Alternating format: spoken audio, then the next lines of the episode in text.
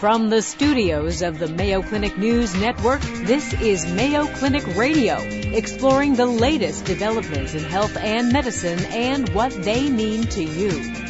Welcome everyone to Mayo Clinic Radio. I'm Dr. Tom Shives. And I'm Tracy McCray. Dr. Alfredo Quinones Hinojosa was once a young boy in Mexico dreaming of opportunity in America. Through drive, determination, and the kindness of others, he made his way from humble beginnings to medical school. On today's program, we'll learn the story of becoming Dr. Q.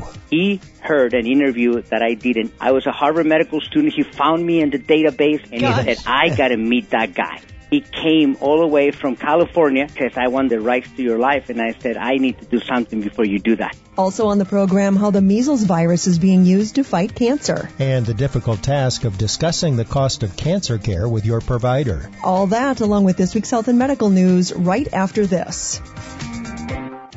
Welcome back to Mayo Clinic Radio. I'm Dr. Tom Shives. And I'm Tracy McCray. Tracy, imagine for a moment. You're a young boy growing up poor in Mexico, but you dream big. And your dreams actually come true. You come to America to work, to learn English, and to go to college. The young man didn't stop there, on to medical school, and now that little boy is a world-renowned neurosurgeon at Mayo Clinic. Does it sound like a Hollywood movie? Well, sure it will be. Joining us on the phone from the Mayo Clinic campus in Florida to share the story of becoming Dr. Q is Dr. Alfredo Quinones Hinojosa. Welcome to the program, Dr. Q. It's great to meet you. Well, thank you, Tracy, and thank you, Dr. Shives, for having me. I am quite an honor, uh, and it, this is a, an amazing dream, obviously, for me to be here at the Mayo Clinic. Yeah, so dre- dreams do come true. Yes, they do actually. they take a little bit of work sometimes, but they do. Yeah. So when did when did you start uh, dreaming about leaving Mexico and coming to the United States and getting an education? Isn't it Mexico? Yeah. yes, that's I, this, Dr. Shives is taking the Spanish. I can tell. Well, you know what? I had a patient the other day, and I said, "Where are you from?" And she said, "Mexico." So that's how I know. that's great. It is from Mexico actually, and it's this. Uh, it's beautiful. Well, I tell you, Dr. Shives, I um I grew up as many people know, in very humble beginnings. My parents uh, didn't have uh, an education, but they were visionaries. They were very hardworking people. And as a little boy, I remember I used to see my uncles and, and, and relatives come to the United States as uh, there was a program in the uh, 50s and 60s. It was called the Braceros. The, those are the people who used to come and work in the fields. And a lot of my relatives, that's how they started coming to the United States, working in the fields as migrant farm workers. So I grew up as a little boy hearing about these stories, and uh, one of those stories was the brother of my mother who also tried to uh, take that track between Mexico and the United States uh, many years ago in the 60s and like many people probably got trapped in the middle of the desert and they just never made it back so we hear these stories and i knew it was challenging i knew it was a daunting sort of uh, experience but as a little boy i uh, started thinking about those things probably and somewhere in our dna it, uh, it uh, little nicks happened and uh, you know, a little mutation happened. so, how old were you when you came to America? Well, when I came, um, uh, definitely. It turns out that I had come a few times as a young teenager. The very first time I came to work as a migrant farm worker, believe it or not, was when I was 14 years old. Hmm. But when I and I only came for a couple of months in the summer. But the very uh, first time that I came, definitely, that was in 1987. I was 19 years old. 19. And, and was that, uh, w- when you came as a migrant worker, did you say to yourself, I want to come back here some someday? Or what was the motivation that, that brought you back the second time? Well, you know, Dr. Shives, I, um, my very first time, it was a very simple thing. My, my mom and dad were struggling. Uh, it was uh, one of those things where we didn't really have much and sometimes not even food on the table. So I wanted to come and work and make a little bit of money and bring it back. And I, um, I had that dream to help my parents. And that's really seeing opportunities. And this is a different time in the United States. Remember, this is the time where people who were working in the fields, they were welcome to come and do a lot of this hard labor of uh, working in the middle of these field.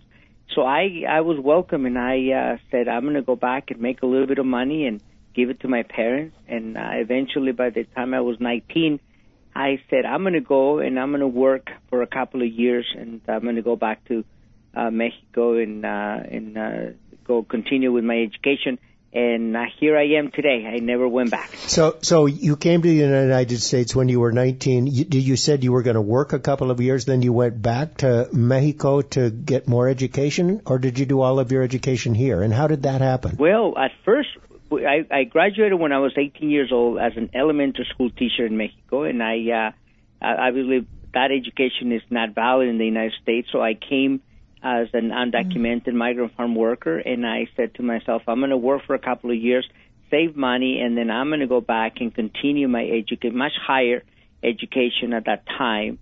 And uh, that was the original intention. What subsequently happened is that you begin to realize that uh, what many people see as the American dream when you come in as an uh, uh, undocumented migrant farm worker making three dollars and twenty five cents an hour is going to be very, very challenging to accumulate any significant amount of money. I came when I was 14. I worked, went back, and then when I was 19, I came permanently to spend a couple of years here in the United States, thinking I was going to make, you know, a fortune, lots of money, as I said. And when you start getting paid three dollars and thirty-five cents an hour, it's a, it's a little bit more challenging. So I said, okay, maybe it might may take me a little bit longer. but this is 1987, 1988. I began to take English as a second language in a community college. Oh, okay. Right. There and, you go. And then I that led me to UC Berkeley by 1991. And then you uh, became a U.S. citizen in 97. Yeah, by 1994 I went to Harvard for medical school, and by 1997 I was becoming a U.S. citizen. And I've always wondered how is it that we add Hollywood into this, but I see uh, in the prep for this interview that you wrote a book. That's how it all came. That was the link to Hollywood. Well, it was actually it was before that. Oh, okay. The book came out in 2011. The link to Hollywood. They uh, Jeremy Kleiner, who is the vice president of uh, of Plan B, the company that built that made uh, many movies, but the last four they've been nominated, and two of them have been Academy Award winners. So, wow. 12 Years a Slave, Big Short, Selma, and uh, Moonlight. Wow. So way before he made four back-to-back Academy Award winner type of movies, he came in 2007. I was just two years out. I was about to be promoted to an associate professor at Hopkins in two years, so everything was happening very fast. And he heard an interview that I did in NPR with Debbie Elliott on a Sunday, all things considered. Oh my and gosh. he said, I gotta meet that guy. so he called me. He was a Harvard graduate. I was a Harvard medical student. He found me in the database and I said, I gotta meet that guy. And he came all the way from California.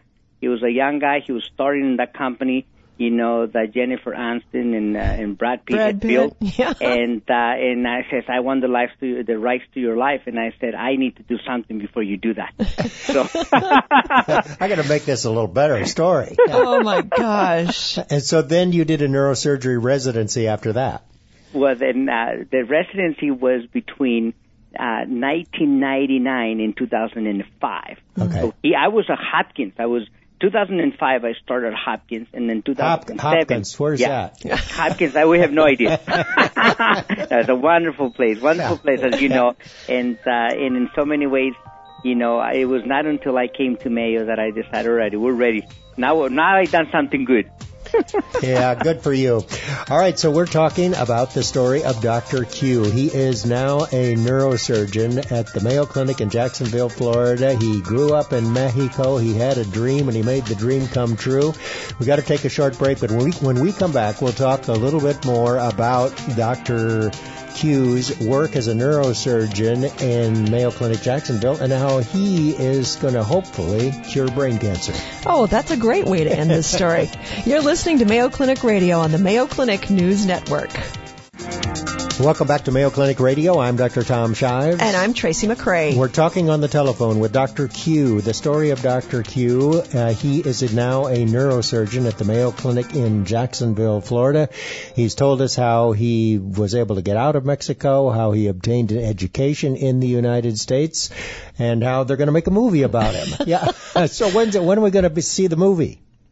Well, I uh, I'm hoping that uh, the script is almost done. They've been working on it uh, now for about a year, and I I I think that this is probably going to be one of those things that maybe they roll early in 2018. I honestly don't have control of that, as you know. These are very complex things. The only thing that I do have uh, control is the right to review the final script. But we've been working. I mean, this is a very respectable company that, as you know, they've done amazing things. Telling stories is their passion. And so, uh, do you get any say in the actor that will portray you in the film?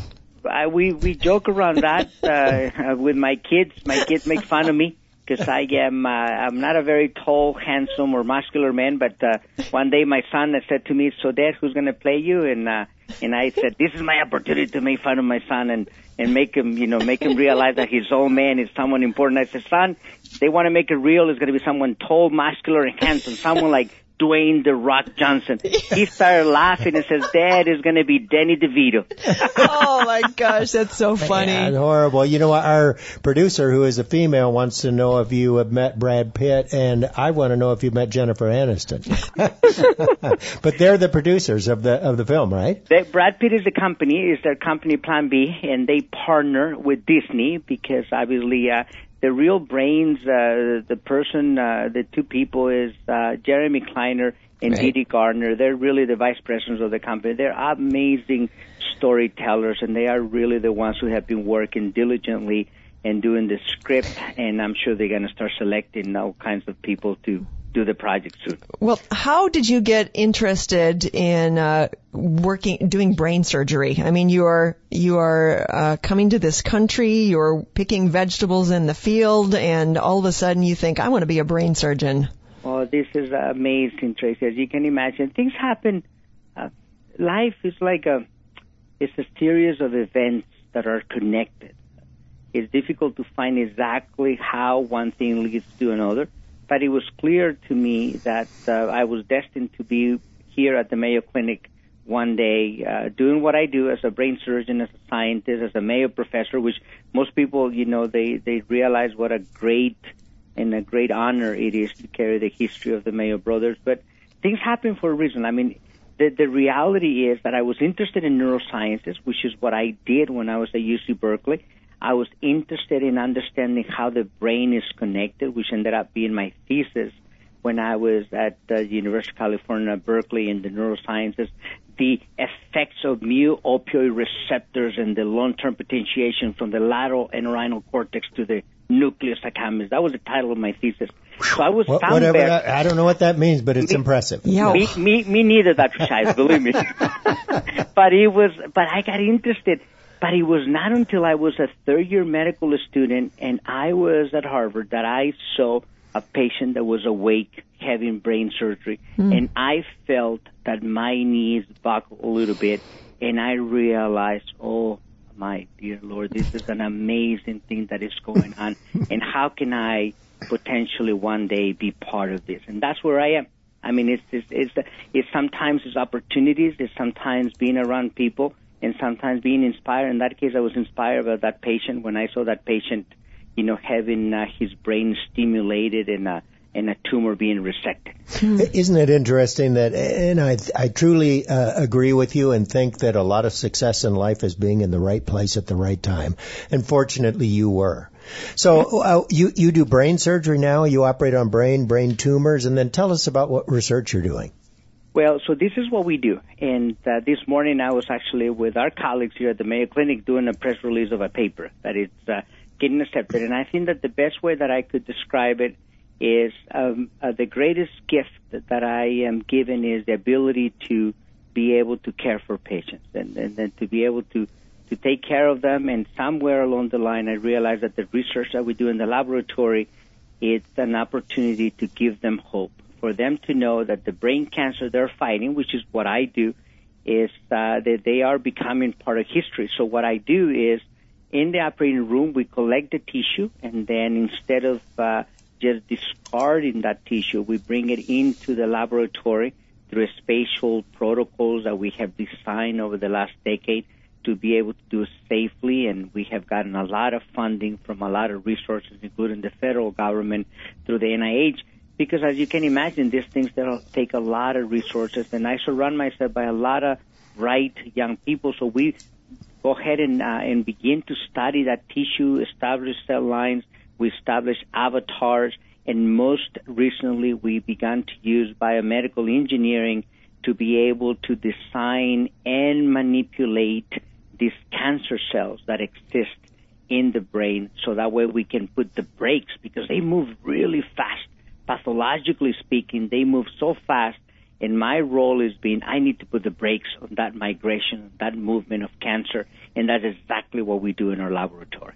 So, uh, truly, uh, there are a lot of uh, cancers of the brain that you can't remove, or you can potentially remove a, a, portion of them, or maybe all of them, but it's not curative. So, we need different treatments to, to cure a lot of, of patients who have malignancies of the brain.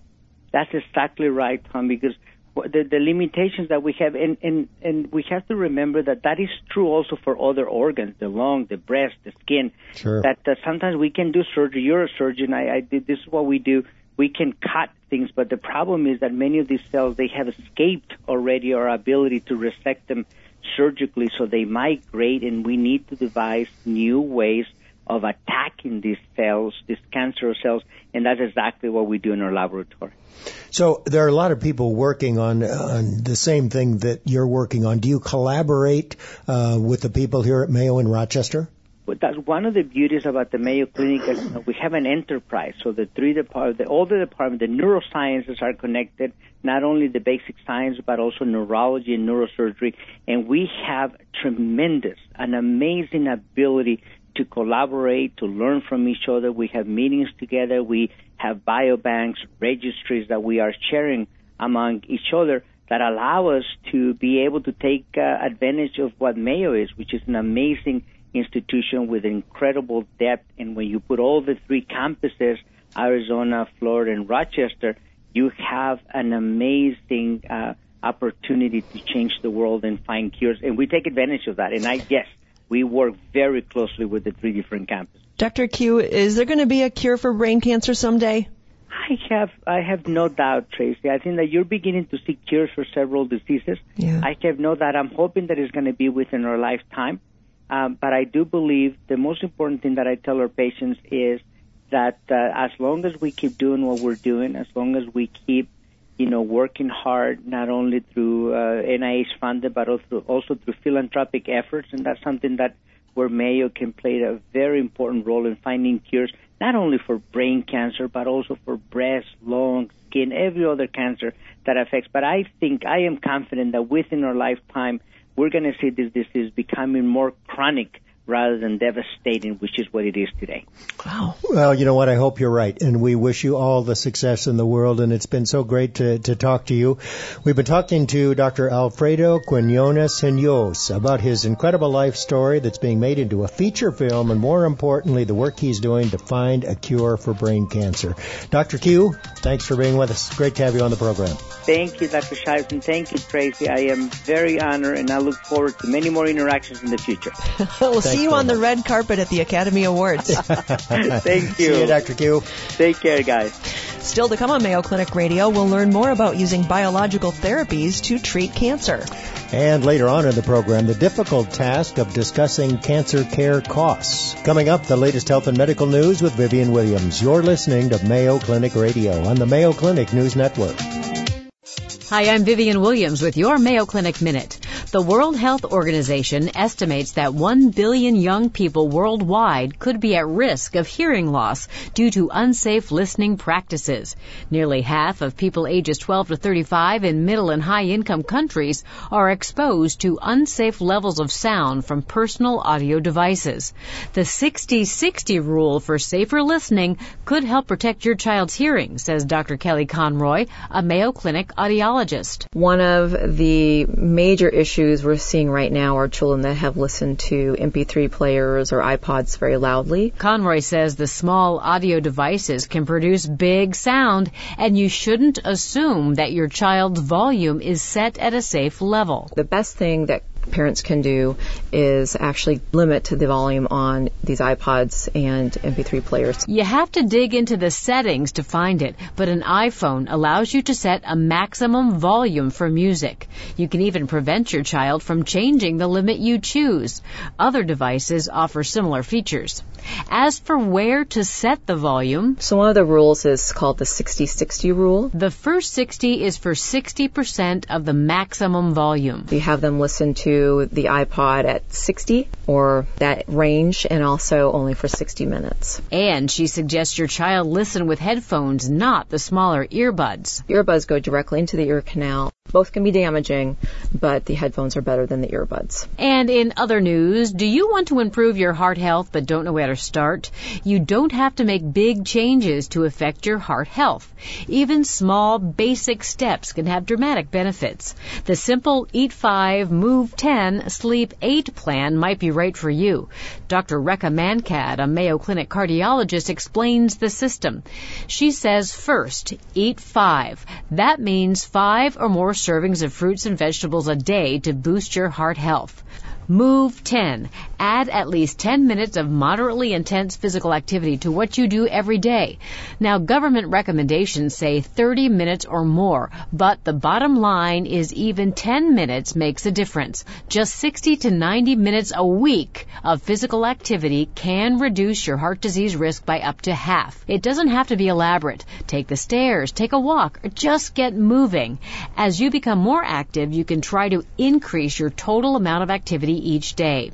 Last, sleep 8. Quality sleep is good for your heart. For two weeks, try to get 8 hours of good quality sleep each night. Yes, each person's sleep needs vary slightly, but 8 is a good number to shoot for. All of these tips, eat 5, move 10, sleep 8, are meant to be tried for two weeks before you move on to more established healthy heart plans. But there's nothing wrong with continuing this quick start for longer periods. The point is to get started with something healthy and keep at it. For the Mayo Clinic News Network, I'm Vivian Williams. Welcome back to Mayo Clinic Radio. I'm Dr. Tom Shives. And I'm Tracy McCray. You know, your body's immune system fights invaders, things like germs and viruses and parasites, all that bad stuff. But unfortunately, some cancer cells have this ability to evade or to hide from our immune system or to disable our immune system or make it ineffective in some way. But there are new forms of cancer treatment known as biological therapies that are harnessing and coaxing the body's powerful immune system to actually recognize cancer cells for what they are and wipe them out. Exciting stuff. It is amazing. One such treatment, a viral therapy using the measles virus, fires up the immune system and directs it toward the unwanted cancer cells. This type of viral therapy has shown promise in treating several types of cancer by preventing or slowing tumor growth or preventing the spread of cancer to other organs. Here to discuss using viral therapy to treat cancer is oncologist Dr. Eva Galanis. Dr. Galanis is the leader of the Gene and Virus Therapy Program at Mayo Clinic. Welcome to the program, Dr. Galanis. It's great to meet you. Thank you very much for the invitation. Dr. Galan, it's so great to see you. So great to have you on the uh, on the program. And it's got to be pretty exciting that in your lab you are developing something that is better, more effective at treating cancer. Uh, I, I should say that it's not just my lab, it's a huge effort at the Mayo Clinic, the Department of Molecular Medicine. A number of very talented investigators have come together with the goal of uh, being able to use uh, viruses to treat cancer, but also modify cells uh, to make them uh, more effective tr- treatments for cancer. Are viral therapy and immunotherapy the same thing? So this is a very good question. Um, so uh, if, if we go back to the definition, viral therapy, as um, Tom alluded to, is essentially using uh, viruses that preferentially effa- infect and replicate um, in cancer cells and kill cancer cells. Um, immunotherapy, as you know, is the form of cancer treatment that stimulates the patient's own body, own immune system to fight cancer. Cancer. So at the beginning, when we started working on that approximately 20 years ago, we thought that these two modalities are completely separate. Then, after many clinical trials and also preclinical work, we have been able to discover that cancer cells um, infected with viruses elicit these danger signals, and these danger signals stimulate the immune, system, system, to more effectively recognize and attack cancer cells. So, uh, virotherapy, in addition to have a direct destructive effect on cancer cells, it is also a very effective form of immunotherapy. So you're giving the patients a, a, virus so that the virus not only grows in the patient but also in the cancer cells. And then when that happens, then the body's immune system can recognize it as something it's bad and wants to get rid of. So the body kills the virus plus the cancer cell? Excellent. So these viruses are actually are engineered or selected for their ability to very selectively replicate and kill cancer cells while actually do not affect at all normal cells. Hmm. Uh, wow. So, so is that why you call it targeted therapy? Correct. It's a form of targeted therapy. Exactly. And um, as a result of that, um, you are correct. When the the uh, virus replicates in cancer cells, the immune system would still attack the cells, and this is actually one of the ways. So presentation of cancer antigens in the context of these foreigner viral antigens that makes that a very effective form of immunotherapy. Is this still in the it's being tested phase or is it ready to be part of what is offered in conjunction with chemotherapy and radiation that you can also now add uh, viral therapy to that or are we still testing? So um, again, and this is an excellent question. This is another form of therapy, and similarly to other cancer treatments, sometimes can be administered as single modalities, and a lot of the work of uh, clinical development is focusing on that because, of course, we want to be able to characterize this approach as a single modality in order to also know how to best combine.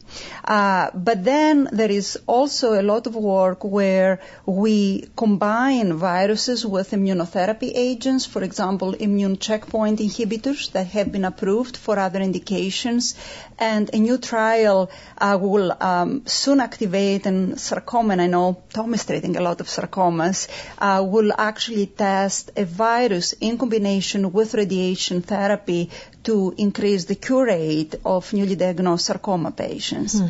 So how do you know what virus to use? How do you know which one is going to grow uh, in the cancer cell? In order to develop a clinical trial, um, it, there is a lot of preclinical work that has to happen before.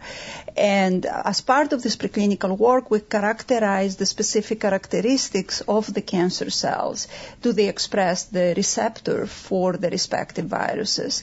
And also, what is the response to the viruses in vitro and in vivo. And we use all this information in order to make the selection. Going back to the measles virus, a great thing about using this platform is that, in fact, pretty much every tumor type we have tested and we um, have looked into mechanisms and we think that in part this is because two of the virus receptors are overexpressed in cancer cells the cancer cells use the viral, one of the viral receptors as one of the ways to evade the immune system. So now we use that as the Trojan horse to allow the virus to enter and make it more specific for cancer cells. Wow, incredible. By the way, uh, for our uh, audience, our listeners, in vitro means in the lab or in the test tube or in the petri dish. In vivo means in, in the body. Yes, thank you.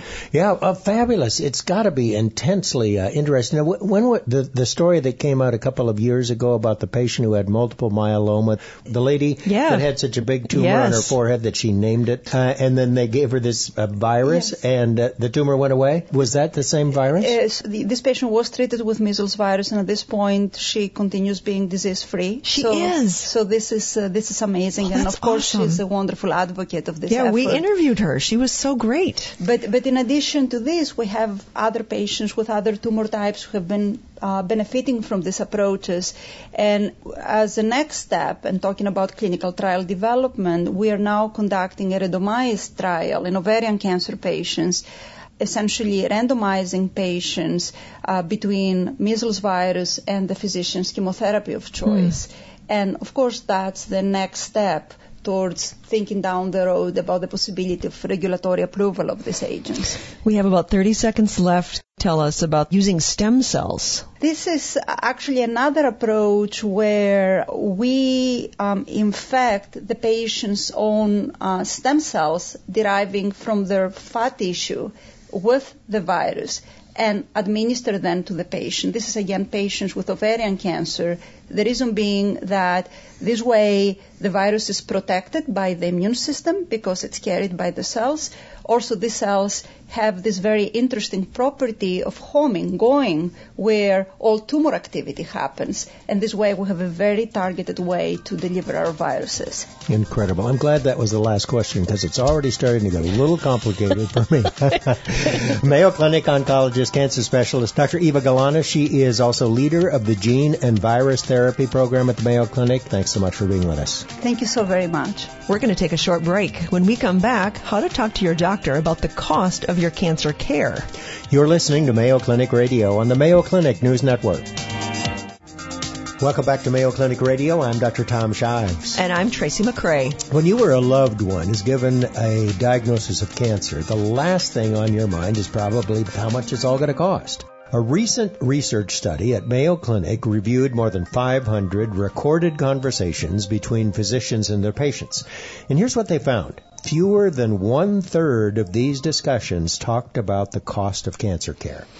Now, just as troubling, when patients did raise the questions of cost, like, doctor, uh, do you have any idea how much this treatment might cost? Only 60% of the time did the doctors in this study seem to acknowledge that it could indeed be a problem for the patient and the family. They probably didn't know either. No, they probably didn't. Since cancer patients are three times more likely to declare bankruptcy than people with other chronic ailments, conversations about cost are important. Here to discuss financial potential toxicity of cancer care is Mayo Clinic internist and researcher Dr. Rama Warsame. Welcome to the program, Dr. Warsame. Thank you for having me. This is wonderful. So good to have you on the uh, program. So getting cancer anywhere in the world, I guess, but particularly in the United States, can be a costly proposition, can it? Significantly, yes. So um, it's uh, expensive from the very beginning, from the diagnosis and consultation all the way throughout until hospice or end of care just the term financial toxicity of cancer care uh, is kind of a loaded phrase on, on its own. It is. It's it was really coined in the last um, five to ten years. Um, it's the economic burden in which patients face as a result of their diagnosis, and really encompasses um, everything. Job loss, um, medication copays, chemotherapy, treatments, as well as surgeries, radiation, consultations, and then for their family members as well, who often have to take time off or um, need to support them financially. I know there's all different kinds of, of cancers and they're treated in all different sorts of ways, but is there, uh, can you give us a general idea of how much money it takes uh, on average to care for a patient who gets a new cancer diagnosis? Is there a figure out there like that? I don't think so. It's so varied sure. for each patient and for each cancer, the biology, what you'll end up doing and what they'll end up requiring or responding to, that I don't think that there is a figure out there. It would be nice to have one, mm-hmm. to quote. Mm-hmm. Um, it's you can get figures for like how much each treatment would cost or what the estimated uh, I do stem cell transplants, what that would cost, but not really overall. We were talking uh, as we did the introduction, and uh, Dr. Shive said not 60% of doctors don't acknowledge that, and I said probably because they don't know either. Do most physicians know how much a cancer treatment costs? No. Yeah. No, wow. not at all. It, it's difficult because you could give the same therapy to two people and it could cost wildly different costs because of insurance differences and supplementals and contracts between. It's so complex that frequently you don't know. Do you think physicians should know? I do think that we should know a better idea as the person prescribing all of these treatments or um, and the cost helping to incur it, we should get a better idea of what our patients may face. Well, but I it, as your cancer treatment goes along, if, for instance, if it takes a year for your cancer treatment, there's so many variables that can change in there. I can see how you wouldn't want to say, yeah, it's going to end up costing you $110,000, and then it ends up, you know, quadrupling that. I agree. I don't think there's an exact number you need to quote. I just think that there is, it needs to be acknowledged and discussed that this may be costly and that we need to redress this if you find that insurance won't be covering that or if challenges you face change um, with your family member. I think addressing and acknowledging that there will be a costly portion of this is necessary. But don't new uh, cancer patients and their families aren't they often referred to a social worker or the business office so that uh, if they do need help covering some of the costs of the of the treatment that that we would help them? At least that happens here, doesn't it? It does happen here frequently, but not nearly enough. I think that it should be mandatory for a new diagnosis to have a social worker assessment or even more so a financial navigator kind of assigned to cancer care because it's it's so specific because our social workers cover the entire clinic and when you have cancer it's a it's a it's a different animal. What are some misconceptions that cancer patients have about uh, the financial part of being diagnosed with cancer? Frequently even when you do bring it up, it doesn't matter. Mm. Like there, it, it's mm-hmm. you're trying to put a cost on my life, and this is life or death, and um, it's I will figure it out. I don't care is a frequent issue, and not often do they think it's going to be cheap. That does not seem to cross their mind.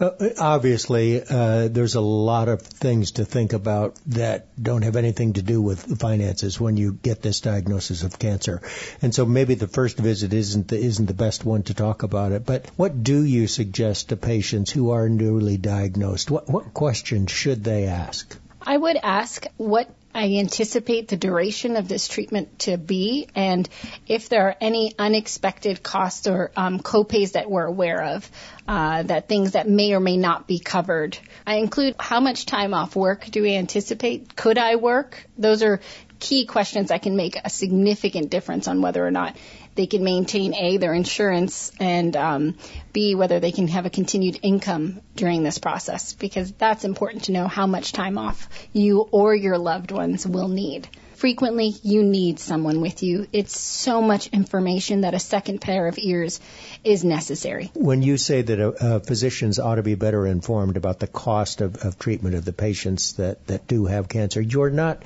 suggesting, are you, that if physicians knew things might change or the type of treatment that they would recommend. That probably wouldn't all change. It's just because it's a good idea for the physician to have in mind some numbers that, that they can give to the patient so the patient and their family know, correct? Yes, um, although uh, sometimes you could change it. Sometimes there are equally efficacious things or. Well, why um, wouldn't you always use the cheapest one? Well, sometimes the difference is small, and that small difference of clinical benefit or statistical significance was enough.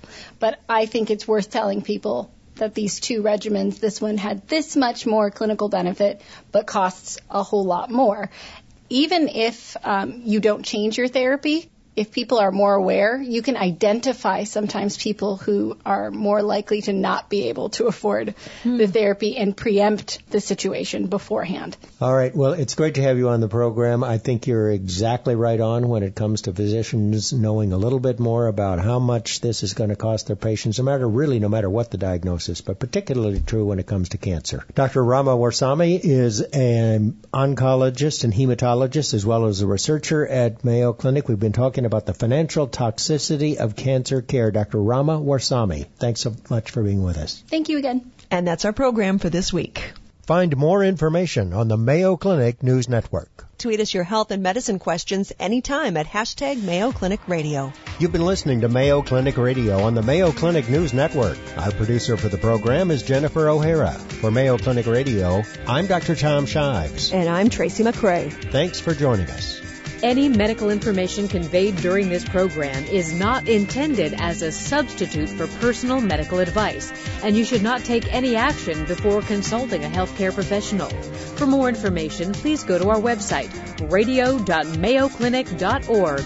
Please join us each week on this station for more of the medical information you want from Mayo Clinic specialists who know.